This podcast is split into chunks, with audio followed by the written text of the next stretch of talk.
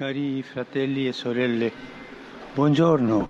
Liebe Brüder und Schwestern, guten Tag.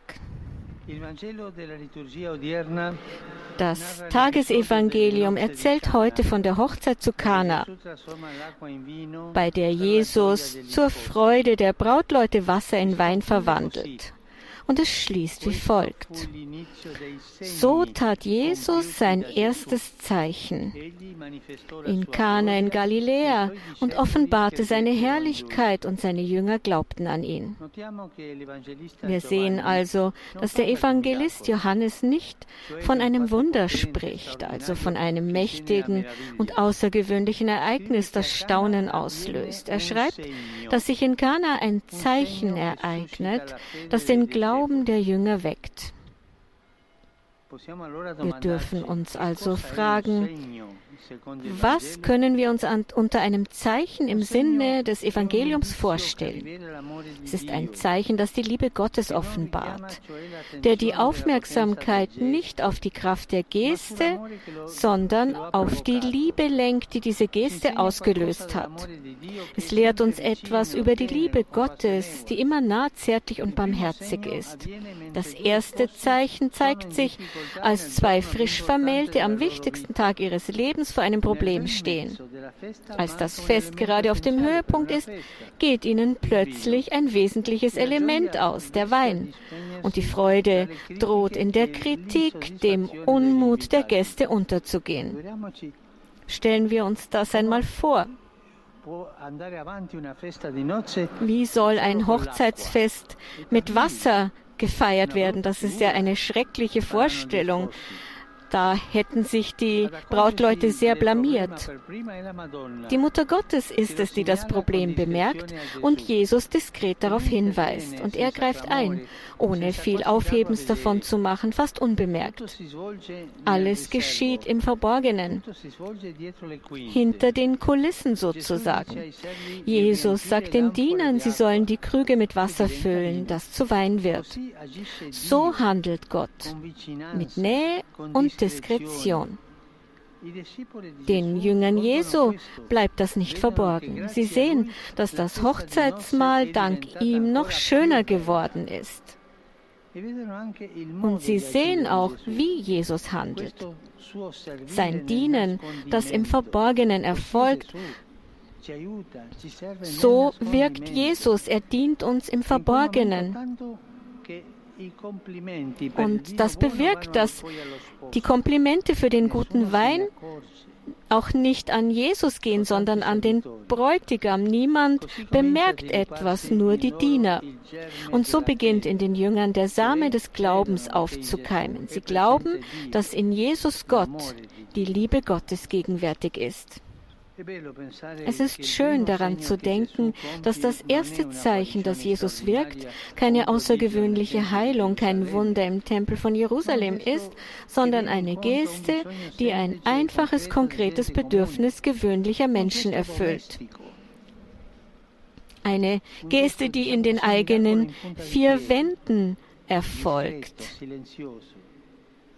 diskret, in aller Stille. Gott liebt es, auf diese Art und Weise zu handeln. Und wenn wir uns wie Maria in Kana vertrauensvoll an ihn wenden, ist er bereit, uns zu helfen und uns wieder aufzurichten. Wenn wir also auf diese Zeichen achten, werden auch wir von seiner Liebe erobert werden und zu seinen Jüngern werden. Aber an diesem Zeichen von Kana ist noch etwas Besonderes. Normalerweise war der Wein, der am Ende eines Festmahls gereicht wurde, der weniger gut gute, der verdünnte Wein. Das ist ja auch heute noch üblich, denn am Schluss des Festes merken das die Leute gar nicht mehr, dass der Wein verdünnt ist. Jesus aber sorgt dafür, dass das Fest mit dem besten Wein endet. Symbolisch bedeutet dies, dass Gott das Beste für uns will. Er will, dass wir glücklich sind. Er setzt uns keine Grenzen, verlangt keinen Zins von uns. In den Zeichen Jesu ist kein Platz für Hintergedanken für an das Brautpaar gerichtete Forderungen. Nein, die Freude, die Jesus in unseren Herzen hinterlässt, ist eine vollkommene, eine selbstlose Freude. Es ist niemals eine verwässerte Freude. Ich schlage euch also eine Übung vor, die uns gut tun kann. Versuchen wir heute in unseren Erinnerungen nach den Zeichen zu suchen, die der Herr in unserem Leben gewirkt hat. Fragen wir uns, welche Zeichen hat der Herr in meinem Leben gewirkt? Wie hat er mir seine Nähe gezeigt? Denken wir an diese schwierigen Momente, in denen Gott uns seine Liebe spüren ließ. Und fragen wir uns, mit welchen diskreten und wohlwollenden Zeichen hat mich Gott seine Zärtlichkeit spüren lassen? Wie habe ich seine Nähe erkannt, seine Barmherzigkeit? Jeder von uns hat solche Momente erlebt. Suchen wir die Erinnerung danach, daran. Wie fragen wir uns, wie habe ich die Nähe Gottes erkannt und eine tiefe Freude im Herzen verspürt? Lassen wir die Momente wieder aufleben, in denen wir die Gegenwart Gottes und die Fürsprache Marias erfahren haben. Möge uns die Mutter, die wie in Kana stets aufmerksam ist, helfen, die Zeichen Gottes in unserem Leben schätzen zu lernen.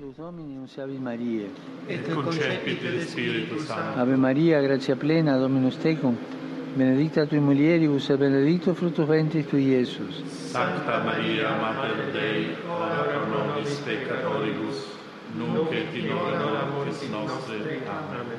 Ecce ancilla Domini. Fiat mi secundum verbum. Ave Maria, gratia plena, Dominus tecum, benedicta tui mulieribus e benedictus fructus ventris tui, Iesus. Sancta Maria, Mater Dei, ora pro nobis peccatoribus, nunc et in hora mortis nostre. Amen. Et verbum caro factum est. Et habitavit in nobis. Ave Maria, gratia plena, Dominus tecum, benedicta tui mulieribus e benedictus fructus ventris tui, Iesus. Sancta Maria, Mater Dei, ora pro nobis peccatoribus, nunc et in hora mortis nostre. Amen. Ora pro nobis, Santa Dei Genitrix. Utini efficiamur promissionibus Christi. Grazie a Tua, in questo Domine, mentibus nostris infunde, ut angelo nunziante, Christi Fili Tui, incarnazione coniovimus, per passione meius et crucem, a resurrectionis gloriam perducamur, per Christum Dominum nostrum. Amen. Gloria Patri et Filio et Spiritui Sancto. Sicut erat in principio et nunc et semper, et in saecula saeculorum. Amen. Gloria Patri et Filio et Spiritui Sancto. Sicut erat in principio et nunc et semper, et in saecula saeculorum. Amen. Gloria Patri et Filio et Spiritui Sancto. Sicut erat in principio et nunc et semper, et in saecula saeculorum. Amen. Pro fidelibus defuntis, Requiem aeternam dona eis Domine. Et lux perpetua luceat eis. Requiescant in pace. Amen. Amen. Sit nomen Domini benedictum. Et hoc nunc et usque in saeculum. Aiuterium nostrum in nomine Domini. Qui fecit caelum et terram. Benedicat vos omnipotens Deus, Pater, Filius et Spiritus Sanctus. Amen. Amen.